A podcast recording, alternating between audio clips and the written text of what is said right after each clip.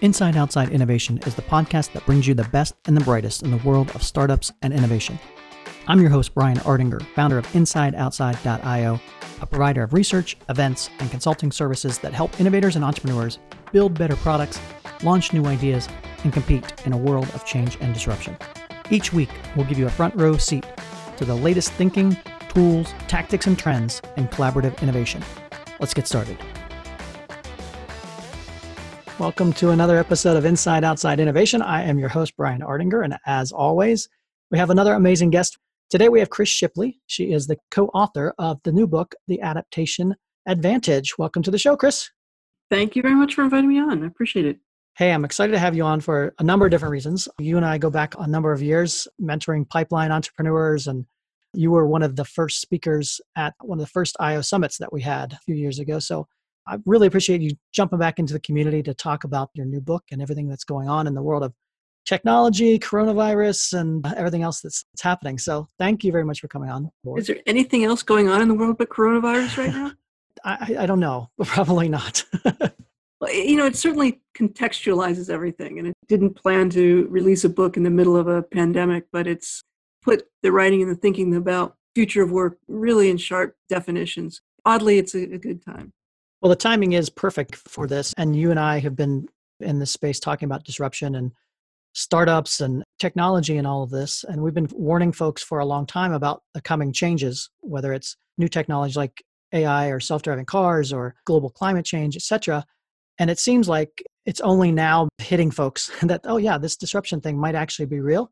So I'd like to get your thoughts on that mind shift that a lot of people are going through right now. Like they may have heard about change and, and talked about this this rapid pace of change, but only now are beginning to see it.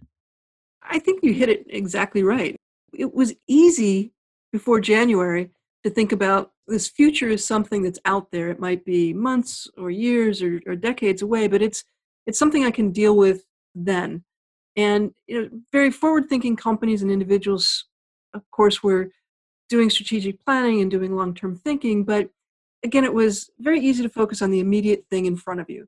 What's been so important now is to see this acceleration. A lot of the things that we write about in the book, a lot of things that people have been concerned or working on strategic plans or long term planning, it's just been compressed into a very short period of time where we've started to have to activate a lot of those plans or make plans and activate them very, very quickly.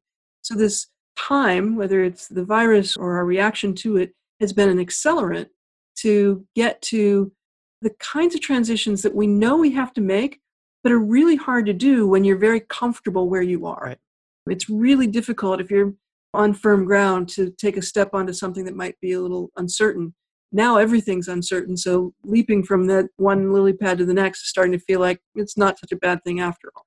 Well, it's also interesting to see which companies are jumping on that and adapting faster. I'm currently at Nelnet. You know, we have 6,500 employees in multiple different states, and we basically transitioned 6,000 of those employees to remote work in a matter of 10 days. And mm-hmm. that's something that I think if you would have gone into the boardroom two weeks earlier and said, hey, I think this is what we need to do, we just need to go remote, it would have never happened. you now, would have said, oh, that's an interesting idea. Think about what that could save us in real estate and HR mm-hmm. costs and blah, blah, blah, blah. You know, and, and let's form a committee and we'll create a strategic plan and let's make that our goal for 2022 instead it was like we got to do it right now. So what right now do we have to do? And i've seen a number of companies looking at that from we've got to make sure that every employee has the best possible bandwidth. Or you know one company that has been deploying their ergonomics specialists to facetime meetings where they say well point your camera at your work situation. Why do you have your laptop on a hamper and you're sitting on a beach chair? That really can't be healthy now can it? Let's set up a pickup station so you can come by campus and get your office chair. I mean, they're yeah. they're doing things that are you know you never think about even in, in a very deliberate strategic plan. They're making happen in matters of days, if not you know even faster. It's not just the bigger corporations. It's you and I both work with smaller startups, and a lot of times they're thought of as more nimble and things along those lines. But they're also struggling with the fact that our business model doesn't work right now, or the business model we are trying to evolve or work on is now totally disrupted for six months and we don't have six months of runway to figure out the next step. So what do we do? You're telling the story that I'm living right now. I'm working with a company, tremendous potential. And, you know, we've been able to, to make rudimentary progress over the last 18 months, we've made more progress in the last two weeks than we have in the prior, certainly six months, in terms of understanding where we need to go, focusing, being laser, you know, in our execution because we know we've got to be in a place to either extend the runway we have or really be an attractive investment vehicle by midsummer. And that doesn't give us time to, as my father would say, lollygag around, waiting to hope that something good is going to happen or that people are going to get around to figuring out what our brand strategy should be or whatever. It had to happen like that. And so that's the positive that comes from this that we have become extraordinarily focused on what's important, both in work and I would say argue in our personal lives as well. So let's go back to the book. It's called The Adaptation Advantage. A little thesis about it and maybe how you got to write this book. Dial the Wayback Machine a little bit. It was uh, 2015, and I was speaking at a, a conference in Sydney, Australia. And another speaker, Heather McGowan, who gave a presentation. And afterward, I approached her and said, Well, you just talked about my life. And it was this presentation about how work is changing, how individual contributors play a different role in the corporation. And, and, so we just got to talking and discovered that at the time, anyway, we were living about six miles apart, both in the Boston area. And you know, friendship formed. We spent a lot of time just having conversations around these issues. Ultimately, realized that we shared a lot of common views, and we were a really interesting collaboration. Heather's a very visual thinker, and if you've seen the book, you know it's filled with about 80 graphic frameworks. She will say she's pictures, I'm prose. And that collaboration really worked as a writing partnership. We started looking at future of work probably four or five years ago and found ourselves at a conference where a lot of academic thinkers were talking about the future of work is going to be all about the gig economy or it's all going to be about distributed workforce. Lots of people had lots of ideas. And one of the speakers said, you know, when I got my first job after my postdoc, I was 38 years old, and Heather and I looked at each other and we said, I got my first job, I was 14 and I was bagging groceries. when did you get your first job? Right. Oh, well, I was 12 and I was delivering newspapers. So we had the sense that the, a lot of people who were thinking and writing about future of work issues were also really very academically minded and detached from actual workers. So that was one component of it. The second was that there was this, again, distance. Again, a speaker said, Well, I, I'm pretty sure it's gig work because when I talked to my Uber driver this morning, he said, blah, blah, blah. Heather and I left that conference, and as you do, we went and had a couple of cocktails and we're talking about what we heard.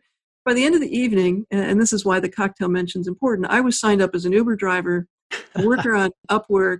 I think I was on Thumbtack or some other service because we really thought we needed to have experience. What is the human sure. gig economy with a global workforce of atomized work and, and this sort of thing? And that was in 2016. It, it was about a four to six month experiment. I was pretty sure that I never wanted to be an Uber driver, and I always tip my Uber drivers really well now as a result of it. But what it became clear is that, especially the experience with driving for Uber, was that I was picking up people, usually young men dressed uncomfortably in suits, from one VC and driving them to the next. And as you know, my background is in working with startups. I've done it for 30 years. And so I would say to them, you know, what's your company? What are you thinking about? And they would give me their pitch, and I would give them a lot of feedback and suggest they talk to this person, or did they look at this idea, or have they thought about this business model? And they would, oh man, this is great. And they would take notes. And we'd arrive at the office of the next VC, and they would jump out of the car and run off. And I, it's like no one ever said, who the hell are you that you would ask me these questions? and what I realized there was that when I was sitting in the driver's seat, I was just the back of a head. I had lost my identity as Chris Shipley, the tech analyst who had launched you know 1,500 companies. And that became the, the kernel of the thesis of the book to get finally to the answer to your question, which is we are so tethered in our personal professional identities that when that shifts from us, right, or in some cases, as it is now for millions of people, when it's taken from us, we don't know how to act. We don't know who we are because we have a definition of you know i am a tech analyst or i am mm-hmm. a journalist or i am a doctor or i am a, an educator and when those those careers shift when that work shifts whether it's because of coronavirus or it's because of fundamental changing in the technological and uh, economic underpinnings we don't know how to adapt. And so our thesis is that we have to let go of our professional identities in order to embrace a more agile mindset, a more adaptable understanding of who we are that's very purpose focused rather than professionally focused meaning what am i doing? What is my what are what's the thing that gets me up in the morning? You know what's the needle i want to move in life? There are a lot of ways to address a particular passion or mission and you can find a lot of pathways there if you are adaptable. And so when one closes to you understanding what your passions are what your skills and your capabilities are and reapplying them in new ways will help you navigate a future of work much more efficiently. That's true for individuals the same thing is true for corporations right. that purpose should be the focus of the company not necessarily product. Hey listeners we wanted to pause this episode and tell you about our sponsor rsm in this fast-paced environment you need an advisor who thinks ahead and rapidly responds to your challenges and changing needs. And rsm is that partner. With audit tax and consulting services RSM is your business advisor who takes the time to understand your industry, your goals, and your opportunities, then works with you to turn innovative ideas into reality. Find out more at rsmus.com/io.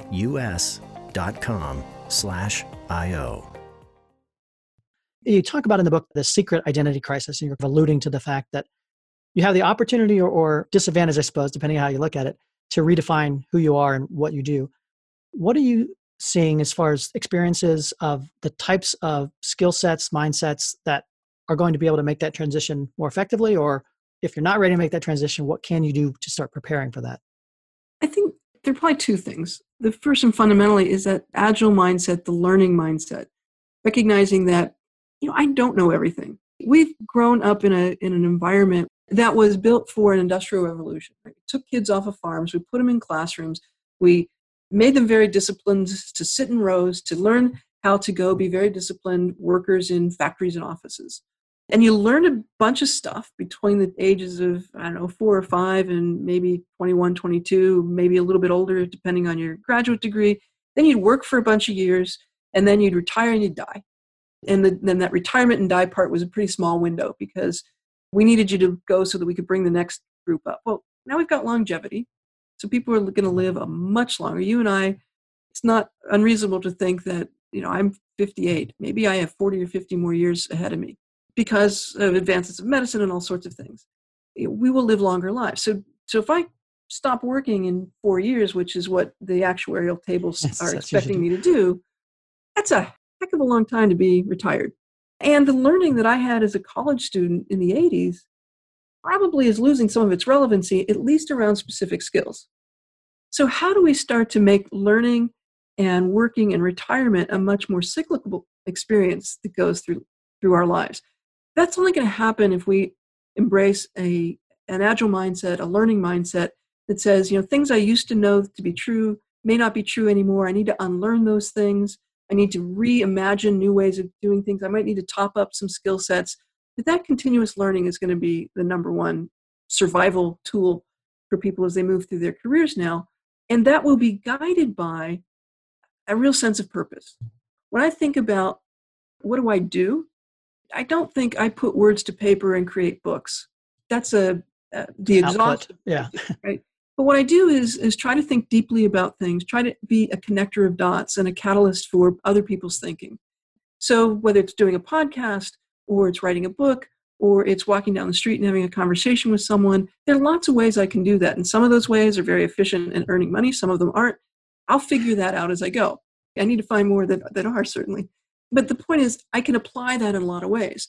If I think of myself as just a journalist in today's environment where newspapers are dying, that's a real non starter for a next phase of a career and a next phase of a career. The two things agile mindset, always be learning, and always be driving to a purpose. And that doesn't have to mean save the world and end mm-hmm. starvation and bring peace to, to the Middle East. It means, you know, my passion is helping people, or my passion is teaching, or my passion is connecting dots and being a resource for people. There are lots of different ways you can define passion, but once you're focused on what that is, you can fulfill it by a lot of different avenues. Well, and it's interesting when I talk to folks, it's really this democratization of innovation, which seems to be coming about. And you know, you and I have been both in this space for a long time in technology and that. And I think back 20 years ago when I had to build a brand new website and it cost $2 million to do so. and now you have all the world's knowledge in your pocket and no code tools and things along those lines that makes it easier, even for a non technical founder, to kind of get up, get going, experiment. I think we're entering this age of impact.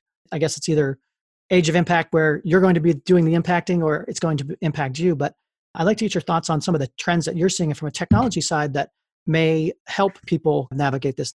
I like that idea of age of impact. I think that that's right. Technology is moving so quickly. We're things that we thought we needed to learn or code that we needed to be able to write or the latest technology trend the shelf life the half life of, of, of any new technology is increasingly short and so it's really hard for me to, to say well this technology or that technology is going to matter most democratization is a really good word that the ability to push that out but also to be thinking about as a individual and as a business leader what are the levers that i get to pull mm-hmm. And today it might be artificial intelligence or big data or 3D manufacture, individual custom manufacturing, 3D printing. It could be a lot of different things.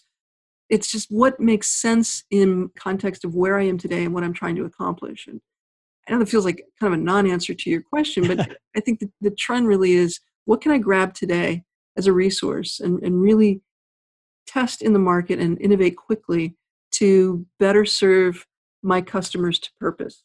And you know what's been interesting is watching a lot of small businesses. They're really scrambling to think about how do I stay in business. An example, maybe a, an overly simplified one, but there's a a little um, cafe in Palo Alto across the street from the Stanford Hospital.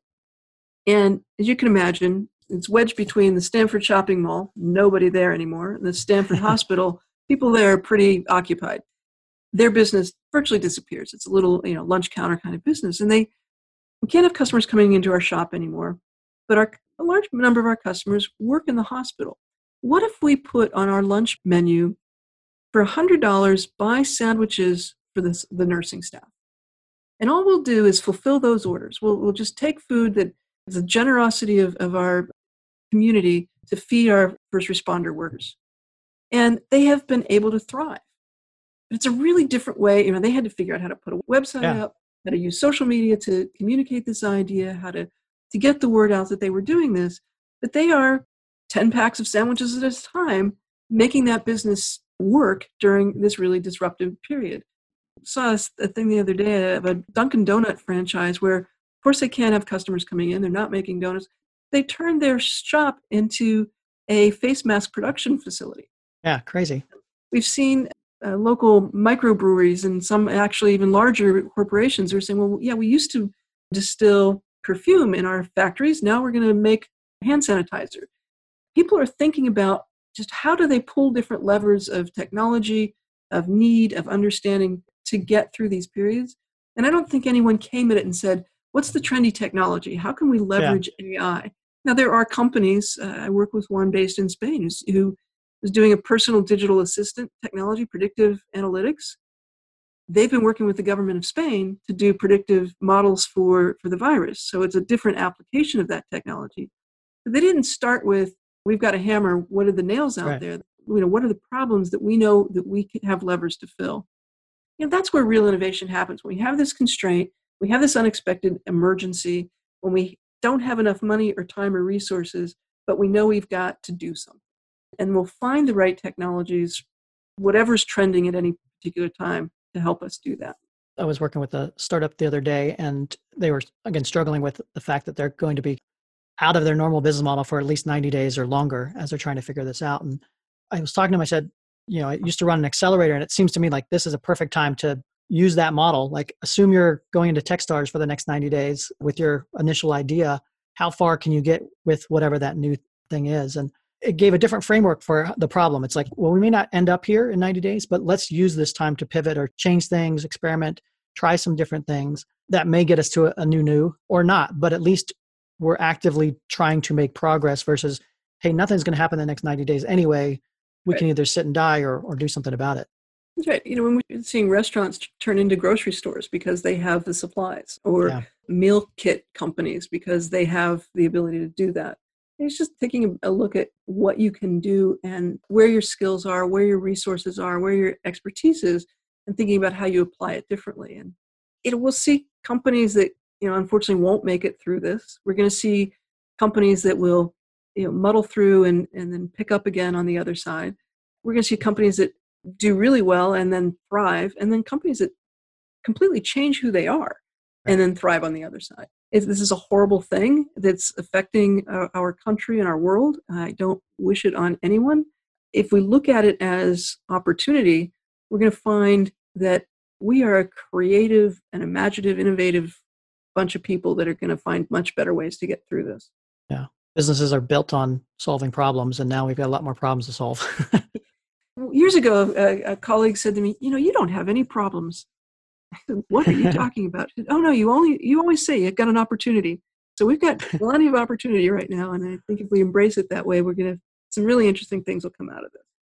So, one of the things I liked about the book is you do talk a lot about the individual and helping that person understand that the, the new new is coming. But you also have a, a large section of the book talking about how organizations are doing this. And we've touched on it a little bit, but this idea of culture and that. Uh, can we talk about how organizations are adapting and how do you see the changes that are happening? And give me a little bit of outline of the book of how organizations can prepare for some of this. I think that the number one thing we can do as leaders is create an environment where our people can innovate and thrive and adapt. Maybe not in that order, but adapt and innovate and thrive. Because if you don't have an environment in which to do that, if you don't have the operating system and the and the general instruction set, if you don't have the psychological safety to make mistakes, if you don't have you know the guideposts uh, and, and the real direction to purpose, then you're just kind of sitting there waiting for the next tactical order to come down the line. I think it's really difficult for companies to move fast enough if all your people are just waiting for the next instruction. That's the kind of stuff you want to, to offload to algorithms, right? They're really good at managing instructions. We want people to be doing things that are really pushing the boundaries. So the third part of the book is about how, as leaders, we create those environments. And I, I think it starts with culture because culture is our operating system it's our, our roadmap it's our true north and whichever metaphor you'd like if we all understand why we're here and by what rules we will operate then we can do a lot of really interesting things we can disseminate decisions throughout the organization we don't have to have this command and control center that demands approval of every thought or every, action or decision i know that if my organization is about you know, in the case of Intuit, I think a company that's grown up around a strong culture. Delight the customer is one of their primary values. Well, I know if I do something that's going to make a customer uncomfortable, that's not good. If I do mm-hmm. something that's going to make an executive uncomfortable but make the customer delighted, that's okay. Now, as an employee, then I know how to navigate through my culture and make decisions as I have customer facing interactions. Without that, I don't know, do I please the boss or do I please the customer? So that's just a very simple example. But culture is the playbook for the rest of the company. So really understanding that and really articulating that and not just saying, you know, we value these things and this is the way we operate, but also celebrating it when it goes right. And I use the word sanctioning it when it goes wrong. Mm-hmm. You know, I've worked with companies that have had these really lovely mission statements and value statements and culture posters that are all around the organization and they'll say things that you know we're about x but you look around and it's really y right and if it's y but you say x then what you really have done is a culture of dissonance you know where people don't know how to, to act behave to make decisions in the best interest of the company so as leaders we have to make sure that culture is never a poster on the wall culture is what happens every day in the organization and if you can make the poster on the wall and what happens every day in the organization align then good on you. That's really what you, you want to be able to do. So that's, I think, the starting point, I think, for any organization. And then it's sort of how do you put the pieces in place that make your employees, put them in a place to be much more learning and adaptive. And the number one thing, we talk about a number of things, but if it was nothing else, it would be about creating this environment of psychological safety. Yeah. We looked at some studies that were done in a number of organizations, and the places that thrived were always those where employees knew that it was okay to make decisions, it was okay to make mistakes, It was okay to push the envelope or to challenge colleagues, and you know, that they could do that without it being punishing. That clearly, you know, there's a place where explosive mistakes are going to have consequences, but that the ability to speak up, the ability to challenge, the ability to, to ask an executive anything and get an honest, transparent answer, those environments were ones where workers went away and really thrived and really contributed to the environment. That they, they felt safer, they felt more confident, they, they felt that their vulnerability was mirrored by the vulnerability of the executives, and that created a shared sense of purpose and safety that allowed people to work together. A strong culture and a sense of safety are the only two pieces you can work on right now. Go work on those because that then lays the foundation for all the other things that you can do in your organization. Well, it'll be interesting to see how cultures and organizations adapt to that because I think, you know, in the old way of thinking, you moved up the ladder based on your expertise and you had to level up each time. And, and by the time you got to the top, you were smarter or, or knew more domain expertise or whatever than the people below you. But now that's not always the case. And in fact, a lot of times you're going to often have to be able to raise your hand and say, I'm no longer the expert. What do we do next? And I think that is going to make people uncomfortable. So, are there tips or hints on how to become more comfortable in the uncertainty and ambiguity? Well, I think that's it. Is you've got to get comfortable being uncomfortable. Heather and I, over the last several weeks, have been doing a lot of virtual reading clubs and book clubs and podcasts. And we, you know, how do you feel about these transitions in your organization? And you know, as people move around and they bring new capabilities into your team that you don't personally have, does that make you feel uncomfortable? And when people answer honestly, they typically say, Yeah, I'm kind of insecure. When I bring in somebody who's really smart at that thing or really good at that thing, and I'm the boss by whatever definition, I feel a little insecure. Acknowledging that, owning that is a really important step in getting to that place where you're comfortable with discomfort. I used to say, I want to be the dumbest one at the table because I want to learn from other people. You know, and yes, I have enough ego to believe I'm pretty smart. So if I'm the dumbest one, our organization is going to be really smart. We talk about this in startups. You know, you want A teams hire A teams right. and B teams hire C teams. We always want to be hiring the A teams because that's where we learn. And if I knew everything, I wouldn't need to hire a bunch of people. I just coded in a bunch of algorithms and we'd be done. So I think uh, recognizing that your opportunity as a leader, your value as a leader, and your opportunity to demonstrate your strength is in embracing these sets of talents and capabilities that you don't have but are found in other people in your team. And by being willing to quickly acknowledge, I don't know that one and I don't have time to learn it. I need to bring somebody mm-hmm. here who has expertise. And my contribution to the company is not that I know that thing, but that I know how to get that resource. Absolutely. That's a different way of thinking about it that makes you puts you back in that sense of leadership that I'm going to put together the right team. That's my skill set. Put them together and give you the environment in which to thrive, not feel like I have to know how to do everything that everybody else on my team does.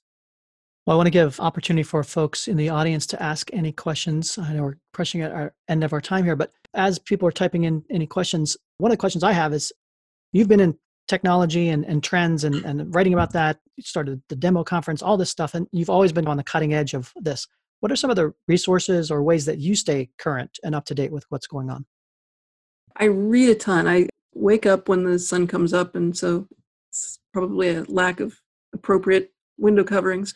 So the first thing I do is grab my iPad and I just start reading. I, I read news, I read across a range of outlets because I think it's important to have not just my stereo view of the world or my myopic view of the world. I want to have this like 360 view. The place I've always learned the most is in conversation. Hmm. It's you know I used to say about when I was doing the demo conference, I would meet with literally 2,000 companies a year, and and hear about the products that people were building and the ideas they had and and I'd say, you know, it's easy to predict the future when everyone tells you what they plan to do in it.